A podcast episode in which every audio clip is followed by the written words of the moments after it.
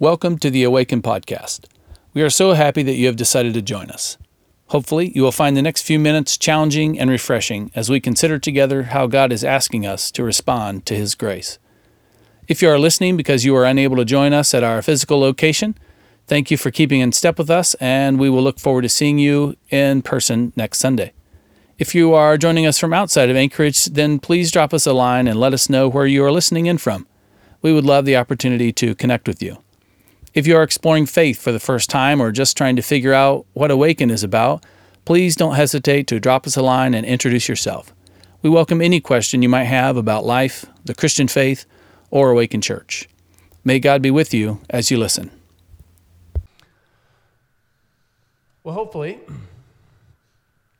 you have not come to Christ with the impression that now suddenly life is going to go really smoothly. Uh, at its worth, we, we call this the health and wealth gospel. And at its worst, it's the idea that if you start sort of doing a few things that God wants you to do, then you're going to be healthy and wealthy. God is going to take away all your problems. He's going to heal you in every way you need healed, and He's going to shower you with all sorts of uh, lavish things. You're going to live in pain free luxury for the rest of your life. That is the health and wealth gospel. And uh, that's not right. now, we should be careful not to diminish the parts of that gospel that are true. Now I'm in shaky ground with some of you, but stay with me. God is a God of abundance. When God is generous, He is generous. Wow. And is it better to have an abundance mindset than a completely negative, dark view of life? Sure. But that is only a very small sort of piece to the gospel. There's actually this bigger story, this main storyline. Like that's sort of this side storyline that from time to time God invites us, invites us to celebrate and to see, to see glimpses. But there's the main storyline, and the, the main storyline is that God has called us into a very difficult life. God has put us in a place where we experience deep pain, great difficulty, serious trauma. And in that, God calls us to be people of joy. Uh, there's a phrase used in here to be filled with inexpressible joy. to be happy internally because of difficulties that are happening externally. So that's a different gospel. That's the real gospel or the reality of the gospel. So I'm going to walk us back through this passage that we just read, but that's the main idea. Um, let's start with verse 1. This letter is from Peter, an apostle of Jesus Christ. Uh, so, Peter is writing with authority on this topic for two reasons. One is he's an apostle, he's been with Jesus. Jesus has appointed him as one of the top 12 leaders of the church. So, he has authority directly from Jesus. What he is about to say is the Word of God, he is representing God but he's also an authority on this particular issue, this issue of finding joy in the most difficult of circumstances because, well, he's, he's got it. He has been present for those things. He saw the, the example of Jesus. Right? He had his feet washed by Jesus. He understands that following Jesus is something different. It's about surrendering yourself, giving your life it's about entering into, being willing to enter into pain and suffering So he's seen that. He knows that. Acts chapter 5, Peter and John, they are the first followers of Jesus to be significantly persecuted because they are followers of Jesus. All right, they go into the temple, and uh, through God's power, they heal a man who has been uh, lame. He's unable to walk. Right? Right? We know the story. Silver and gold I do not have, but what I have I give you. Take up your mat and walk. They have just brought the most amount of good possible into this guy's life. They are called before the Sanhedrin, and it's only because of Gamaliel that they are flogged instead of executed. And they receive the Jewish 39 lashes. So as Peter's writing this, he has those lash marks, which are permanent, still on his back. He has those scars and probably a number of other scars. If, he, if his ministry was anything like the Apostle Paul's, and church history bears that it was similar. Wherever he goes to share the gospel, he is receiving all kinds of persecution. And he's writing to a church that is being persecuted. Uh, these provinces that I read off earlier, those Roman provinces, uh, this is uh, the Roman breadbasket, its power seat, right? Eventually, the, ca- the capital of Rome actually moves to this area. And this is the area where cities are competing for Caesar's love because that means they could potentially be tax free. And this Christianity thing, it's causing lots of problems. it's hard to compete for who thinks Caesar is more like God when you've got a group of people saying Caesar isn't actually even remotely close to being a God. There is one who is a God, who is the God. so they're making it very difficult. And, and so in this region, they are trying to stamp out Christianity. And so Peter is writing to people who are under severe, very intense persecution where you're being turned in by parents, by children, by coworkers if you go to a secret meeting on Sunday morning called church. So Jesus invites us into this into this dance with difficulty. Right? He says, I am writing to God's chosen people who are living as foreigners uh, in the ESV, it says that he is writing to the elect who are living as exiles. Uh, when I read this, immediately the images that we put up uh, quite a while ago came to my mind these images of people fleeing from Ukraine as the Russians attack. By the way, that war is still going on. So hopefully, we haven't stopped praying for the Ukrainians who are trying to uh, figure things out uh, who are dislodged uh, from their country, who are trying to repel the uh, continuing Russian onslaught. Hopefully, we haven't forgotten about them, but these images stuck in my mind because I thought, what would happen if I needed to cram my whole life into a little carry on bag? And that was all that I was potentially going to take with me for the next number of how many, you know, the next indefinite period of time. So Peter says, We are living as foreigners. This is not our homeland. There is a craving within us for home. Like we realize, we get it. No, this isn't it. This isn't it. But it's difficult to be a foreigner, to be an exile, right?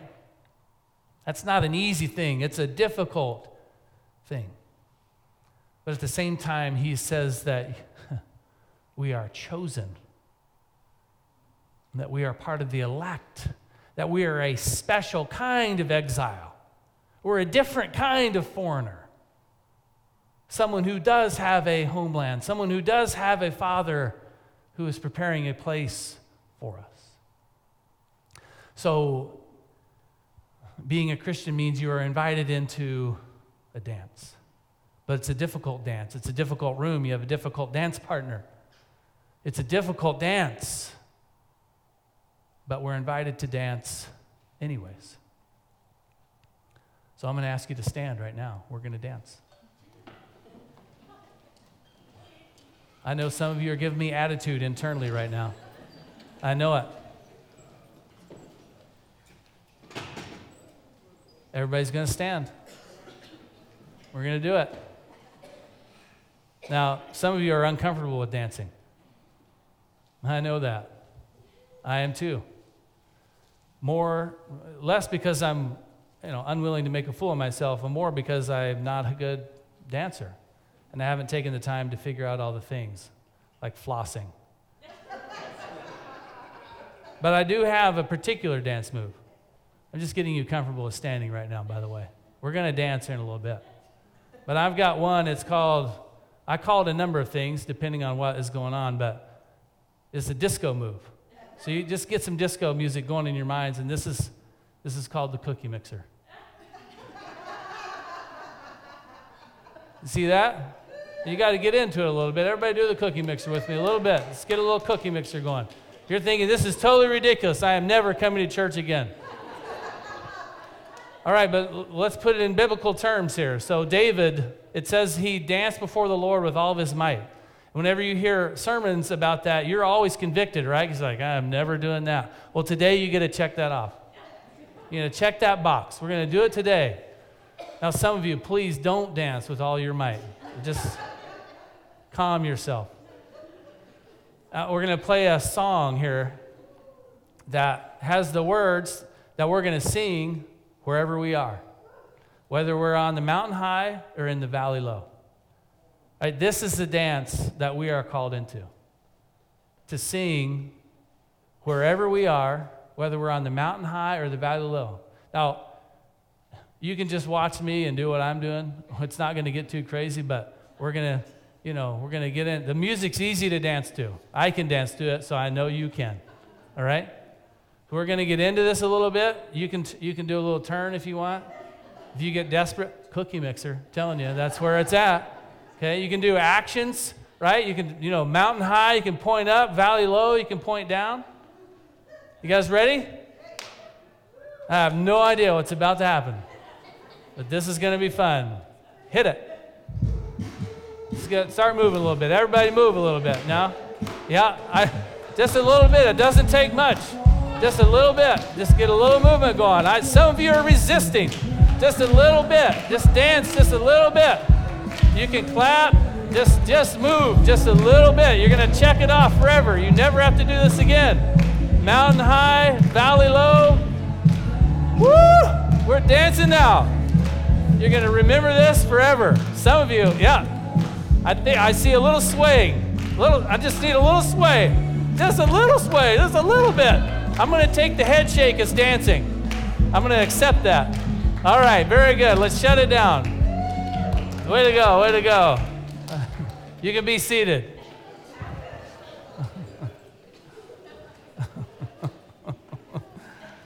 uh, what you don't know is that we were filming you. yeah, yeah, yeah, we we want to start a TikTok account, and that's how we're going to do it. So, but this is what we're called to to dance in the most difficult of circumstances. This is the story that Jesus invites us into. May God give you more and more grace and peace. This is Peter's prayer for the church because we need it. Verse 3 All praise to God, the Father of our Lord Jesus Christ. It is by his great mercy that we have been born again, because God raised Jesus Christ from the dead. Now we live with great expectation.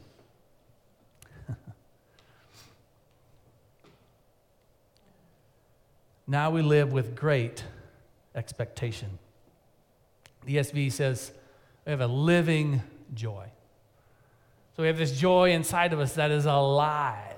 Later on, it's going to say, and I said this before, but Uh, we're to have this inexpressible joy. Like we, we know something they don't. We've got something going on that nobody else has going on.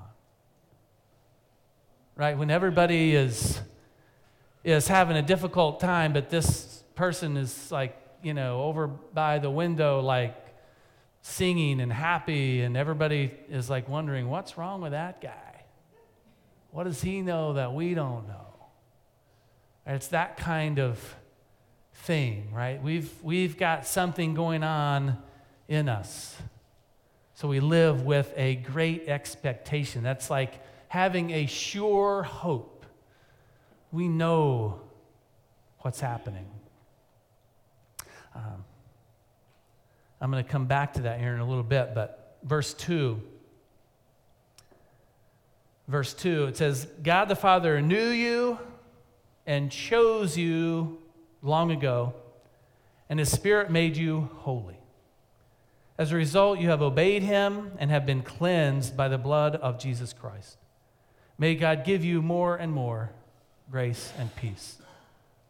But he says, You are known, you are chosen, you are made holy, and you are cleansed.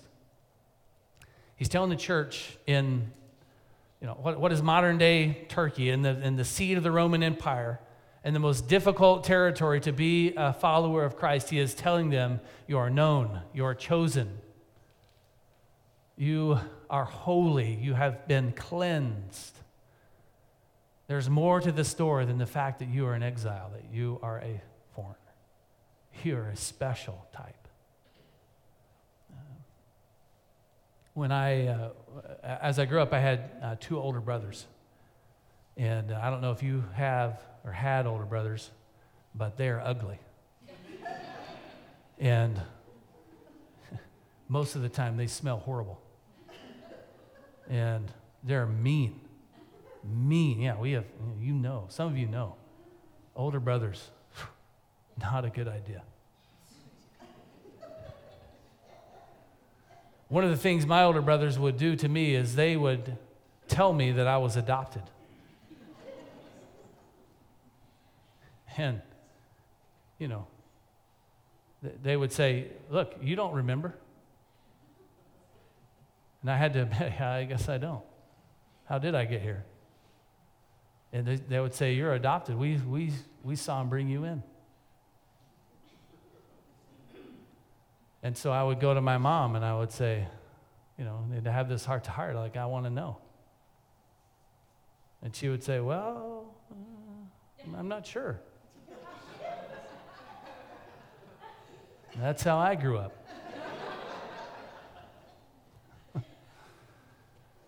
Eventually, I learned to retort to my brothers. At least they chose me. They're stuck with you. So if you're adopted, now you know the line. All right, they chose me. This is a willful decision. I'm that good. So Peter wants the church to know that in these moments where you feel like an exile, where you're craving for home, you know you're not in it, but when you're craving for home, you need to know that there is a home. There is one who knows you, who has chosen you, who has cleansed you, who is working this whole plan on your behalf to purify you, to make you perfect, to bring you into his presence. You need to know that because, well, it's a difficult dance, and it's difficult to dance when things are not going your way, when things seem out of control when tragedy strikes. But we are called to live with a great expectation, a sure knowledge of the end result. So it's just trying to figure out, like, how do I, what do I compare this to? This idea of having, like, a sure knowledge of what, of what's happening and how, you know, how are we supposed to live? What image, what picture could I put in our minds to help us remember how we are to live. And I, what I came up with was a guy who was a gambler at a horse track. You're thinking, this is not a good comparison. But just stick with me for just a minute. How many of you have ever laid a bet at a horse track? Okay? Ah, We actually had a few more at the early service. So, but this is this is good. We have some transparent people here. Now, as you know, putting a bet down at a horse track is really stupid. You're thinking, I just raised my hand. You call me stupid? Yep. because as you know, you're very likely to lose your money. Right? That's why they have horse races, just so you know. They want your money. Amen. Now, I'm not speaking against gambling right now. That's another sermon. But let's say you are that guy who's placed a bet at the horse track. You're very likely to lose your money unless unless your uncle is the fixer of the race. Unless you know your uncle well and you know he has fixed the race.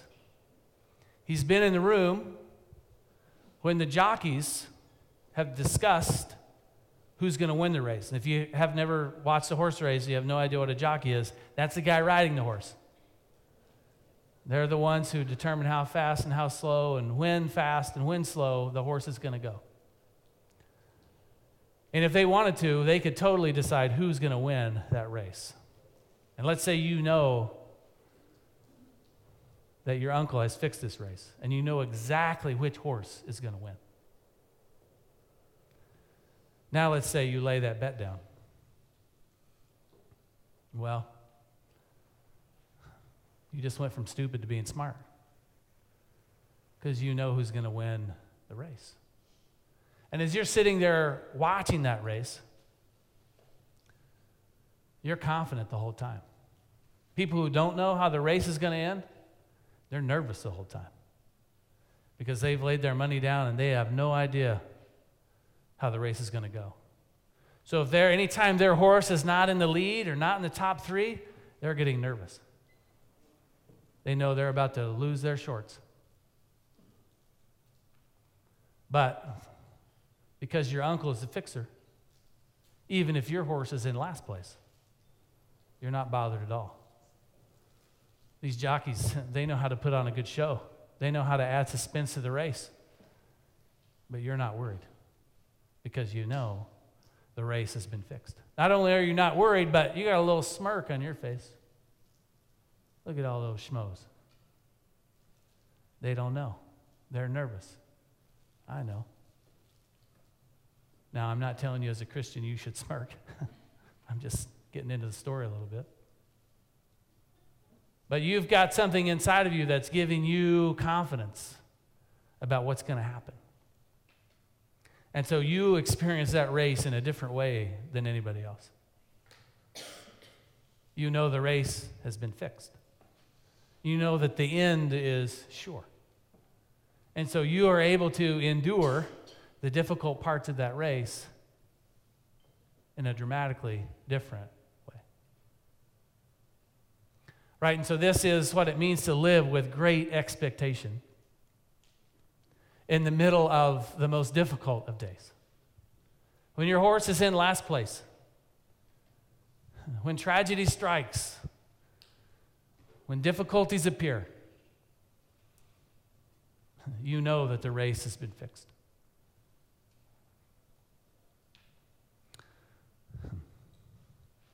And we have a priceless inheritance. An inheritance, this is verse 4, that is kept in heaven for you, pure and undefiled, beyond the reach of change and decay. Uh, I have a safe, like a gun safe at my house. And uh, I put all my treasures in that gun safe. Does anybody else have a safe at their house? Like, okay, now you know who to rob. they, they, these are people who have enough, you know, treasures to have a safe to hold them.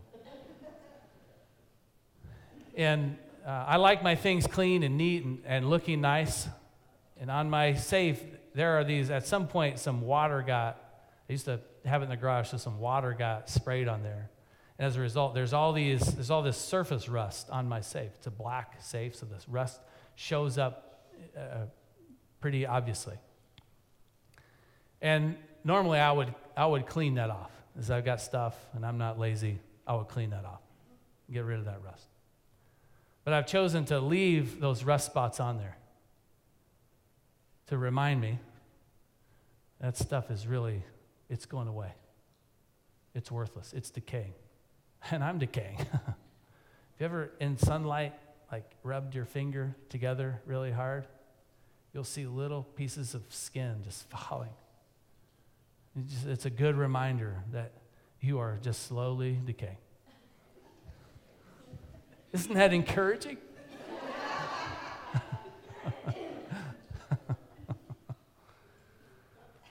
we are promised an inheritance that is beyond the reach of change and decay.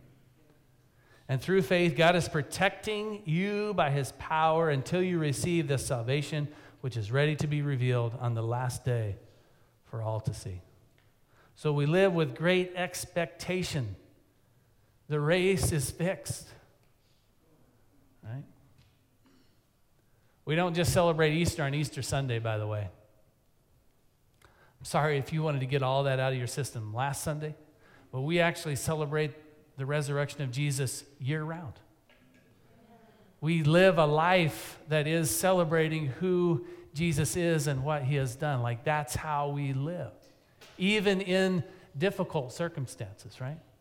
We see the grave, we know the grave, but we also see that it's empty. We know how Jesus got there. We know that it was through difficulty, pain, tragedy, and death that he ended up there, but we know that he's no longer there. We celebrate the resurrection year round. Um, verse 6 So be truly glad right? James says, Consider it pure joy when we face trials of many kinds. Peter says, So be truly glad. There is wonderful joy ahead. Even though you have to endure many trials for a little while, these trials will show that your faith is genuine. It is being tested as fire tests and purifies gold. Uh, I recently uh, listened to a, uh, a, uh, speaker speaking to preachers, pastors about uh, the fact that in order for God to use them greatly, He was going to have to, He, he has to uh, bring them through uh, places of great difficulty. He has to introduce significant pain into their lives. He said, in order for God to bring certain, certain things to life in our lives, He has to kill certain things. I decided not only did I not like that speaker, I did not like what he said. And internally, I was saying, I'm out. I don't, I don't need significance if it requires pain and suffering, tragedy, loss, death. Don't give that to me. Uh, but the Heavenly Father knows two things. He knows that we need those things in order to be formed in the way that He wants us to be formed. And He also knows that we are able to withstand. Do you know that? He knows we are able to withstand the things He takes us through. So, have you ever wondered why they have mirrors in the gyms where people are working out? There's a few different reasons. Uh, um, I'll go through the surface ones first, and we'll get to the one that's really important, and then, then that's good. One is they want the room to look bigger, just a space thing, right? Mirrors do that.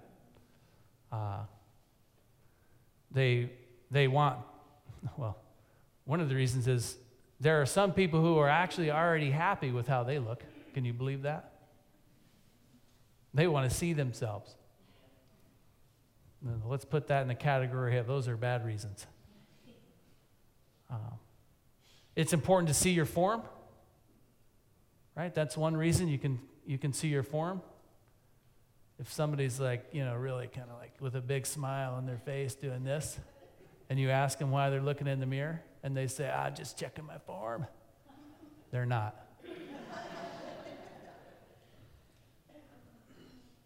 but the reason that it's, it's actually important and it's good to have a mirror is because it's important to see the results. All right, I mean, that's why you're there, is to get a result. And it's going to be incredibly discouraging if you never see the result. So, in order to see the result, you need to be looking into the mirror to see the result. It's important for us to look into the mirror, right? So that when your faith remains strong through many trials, it will bring you much praise and glory and honor on the day which Christ Jesus is revealed to the whole world.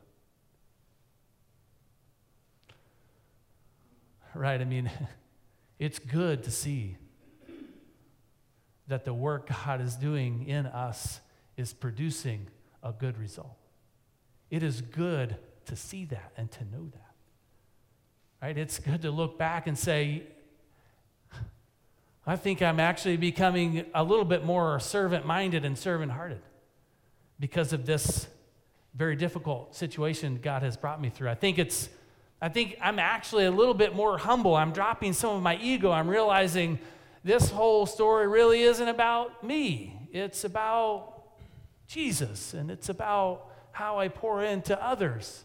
Right? You start to see change and transformation. You realize this is better. I like this. This is good.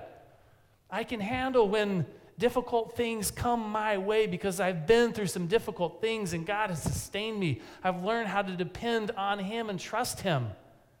And I like it. It's good. So look in the mirror and see what God has done, what He's doing. You might get to the point, and this is really the magic sauce, but you might get to the point where you actually get excited about pain. Right? Paul got to that point. Said, I want to join Christ in his sufferings, right? I want to be there. I like this pain because I know it is purifying me. It is making me perfect. It is making me holy. And do you know that that is God's plan for you? He promises not only not to leave you where you are, but He promises to complete His good work in you. He promises to make you perfect. Just think for a minute about yourself as a perfect person. Whoa.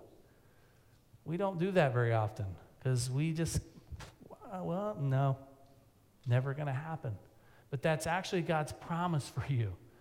He will make you perfect.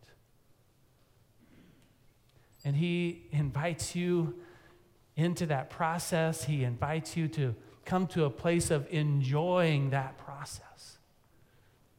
Eventually, you're like that personal trainer who says, Oh, you're going to love this workout.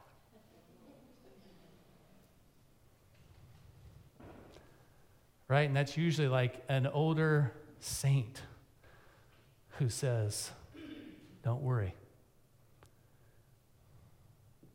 Don't worry, you're going to make it through. There's actually going to be a time in your life, if you trust God with this pain, there's going to be a time in your life where you're going to see that it was actually better for you to go through this pain. This is actually good for you. I know it doesn't feel like it right now, but trust me, this is actually good for you. And I'm going to say, as a older, more mature Christian, I'm happy you're going through this right now. What? I don't think I want you mentoring me anymore. they might even get a little bit confrontational and say, you know what, you actually need this. We are called to be filled with an inexpressible joy when we're going through difficult times. Have a little smirk on our face because we know that the race is fixed.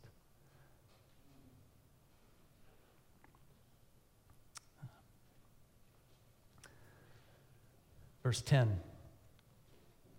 This salvation was something that even the prophets wanted to know more about when they prophesied about this gracious salvation prepared for you.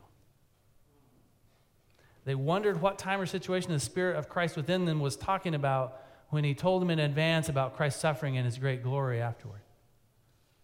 God gave the prophets, like he gave them a gift, and he said, You can't look inside, but you got to wrap it up and put it under the tree. The prophets were like, Oh, you're killing me. I want to see what's inside. He leaves it for us. We've, we've unwrapped it. We've seen it unwrapped. We know what's inside. Uh, I'm going to suggest to you, and this is Peter's point, I think, that our salvation is actually better than we can imagine, better than we can even understand from what we're being told in the scriptures, that it's better.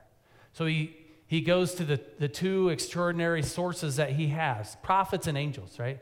There's, there, people are intensely passionate about the, the value of the prophets. Like Peter goes into his Jewish mind, right? It's like, well, how can I explain to people that this salvation thing is off the charts good? The first one he says, hey, even the prophets who like stood face to face with God, like Moses, Moses wanted to know about this thing that we're experiencing. Moses wanted to know more. He knew that God had more. Moses, remember Moses? Kind of a big deal. Oh, and if that's not good enough, the angels. There's like a group of Jewish people, they're like basically worshiped angels. They were so impressed by the angels, right? So Peter here is saying, these angels, they want to know what's going on because this is not something that God is just sending us out to do. This is not an errand that God has sent one of his angels out to do. God has not even employed one of the archangels, one of the, one of the top tier angels, right? This is something that God is doing himself. The king is stepping off the throne to go do this thing. This is big news. So the angels are watching in awe and wonder this story roll out, our story, the story we're in, the story that we're called into. There is something so far beyond that will blow our minds that is waiting for us in this salvation story. So much more. Right? We are known, we are chosen, we have been cleansed we are being made holy. One day we will stand perfect before the throne of God. And God has come on our behalf. He has pursued us. Right? This is not a story of God pursuing the angels. God is pursuing us. This is big.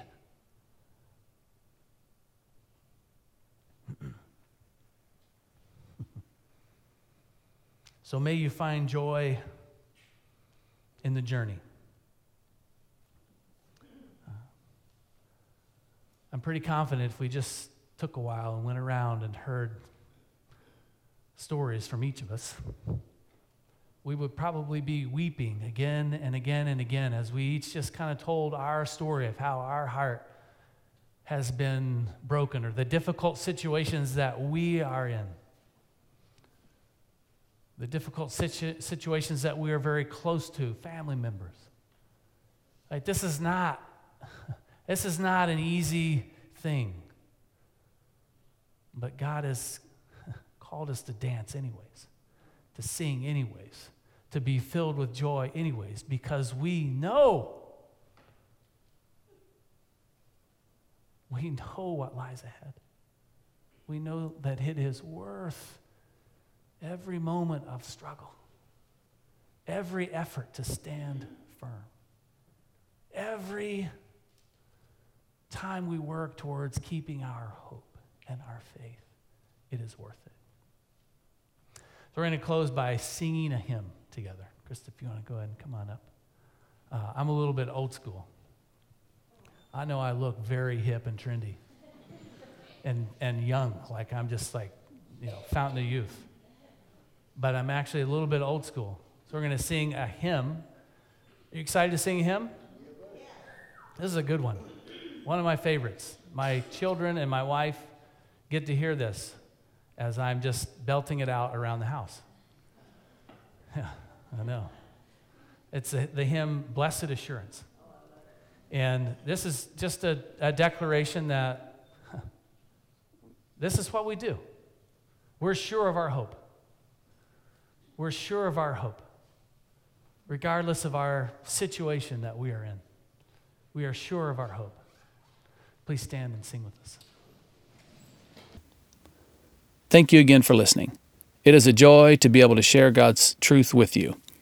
Hopefully, you found this teaching helpful to your understanding of what it looks like to be a follower of Jesus in today's world, and hopefully, you are inspired to take a further step of faith.